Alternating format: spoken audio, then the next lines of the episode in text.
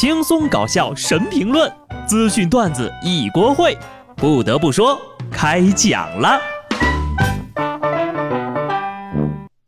Hello，听众朋友们，大家好，这里是有趣的。不得不说，我是机智的小布。现在的骗子呀，真的是越来越多了啊！这网恋呢，早就没有我们那会儿那么纯洁了，到处都充满了陷阱，不是骗财的，就是骗色的，要么就是骗财骗色的。恋爱需谨慎呐！凡是在网上无缘无故对你嘘寒问暖，又突然问你要钱的人，都得留个心眼儿。你说你要是真的是魅力四射，也不至于上网找对象呀。前不久，南通的小张通过交友平台认识了女网友小李，对方呢经常是嘘寒问暖，两个人很快就确定了网恋关系。随后呢，小李以各种理由向小张要了八千多块钱。一个月之后，两个人网恋奔现，小张却发现。这小李就跟失忆了似的，两个人聊过的很多事情他都不记得，甚至还张冠李戴。他断定呀自己不是他唯一的男朋友，怀疑被骗，于是报了警。警方研判之后发现，这是一起有组织、有预谋的诈骗案。随后呢，南通警方赴内蒙古端掉了一网络诈骗团伙，抓获了六十一名嫌疑人。他骗的不止你一个，也不是一个人在骗你，而是六十一个。所以呢，人家确实没撒谎，他是真的忘了你是谁了。流水线产业链各有分工，聊天的专门负责聊天，见面的专门负责见面，记错也是意料之内。团伙里一个妹子负责见面，其余呀全是男的在后台钓鱼。网恋的朋友们可长点心吧，应该庆幸出来见面的是个妹子，最起码性别没错，你就偷着乐吧。不过呢，这个小伙子还算聪明啊，知道奔现，而不是盲目的陷入爱河之中无法自拔。就是有一点我想不通哈，骗子为什么会想见面呢？是打算增进感情，再多骗一点吗？嘘寒问暖不如打笔巨款，理财这个词儿啊，从来与我无缘。我不理财，财不理我；我一理财，财离开我。支付宝上线了钱包分类的功能，支付宝小荷包啊，那么用户呢可以根据用途建立不同的小荷包，比方说饮食呀、家庭支出呀、旅行呀等等，专款专用，分类管理。每个小荷包都有独立的账单，还可以进行限额。有了这个，以后花的钱就更能直观的看到，让人更难过了。虽然，但是我缺的是理财吗？几百块钱整的这么复杂，还分类？我期待啊，下次这个支付宝呢就上线可以让这个余额增加的功能，就好像我有很多张银行卡，但是卡里都没有钱。有钱没钱，身体健康呀才是生活最大的本钱。健康的生活方式是很重要的。现在的年轻人呐，太糟蹋自己的身体了。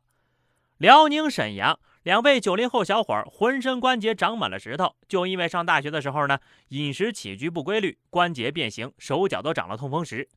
三十岁的小张说呀，自己三年没喝过白开水了，经常都是吃烧烤和火锅，熬夜喝碳酸饮料。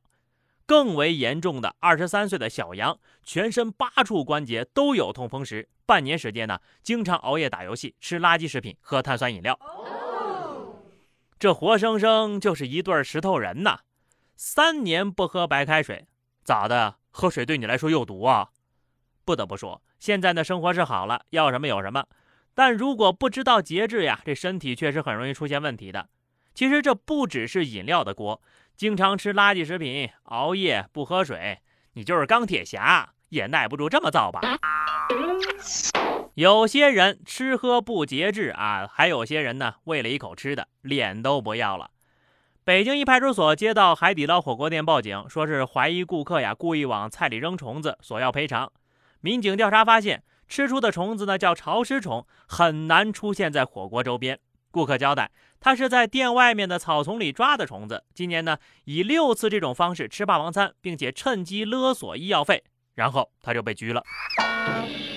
廉耻什么的，是通通都没有了。你吃着就心不虚吗？这种人都不知道什么是脸。人家海底捞一桌一个监控，自己倒个水都能被人当场活捉，你还偷偷往里放虫子。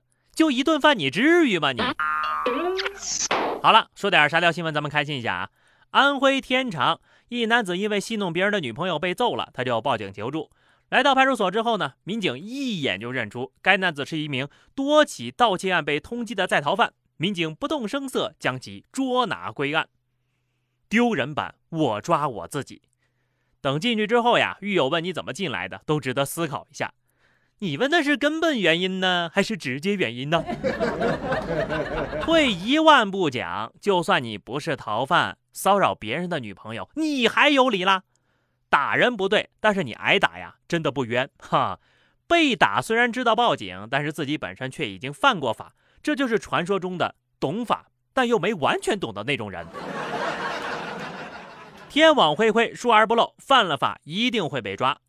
从吉林监狱越狱的逃犯朱贤建终于被抓到了。据说呢，第一个发现并且拍下他被捕画面的，居然是一个短视频平台上的钓鱼主播。据他介绍，逃犯藏身在一个湖边的看鱼的小房子里，晚上趁没人呢出来偷东西吃。周围有人发现了线索，并且直接报了警。他呢，作为钓鱼主播，老在附近直播钓鱼。他还有幸全程围观了抓捕现场和警察同志们干活儿。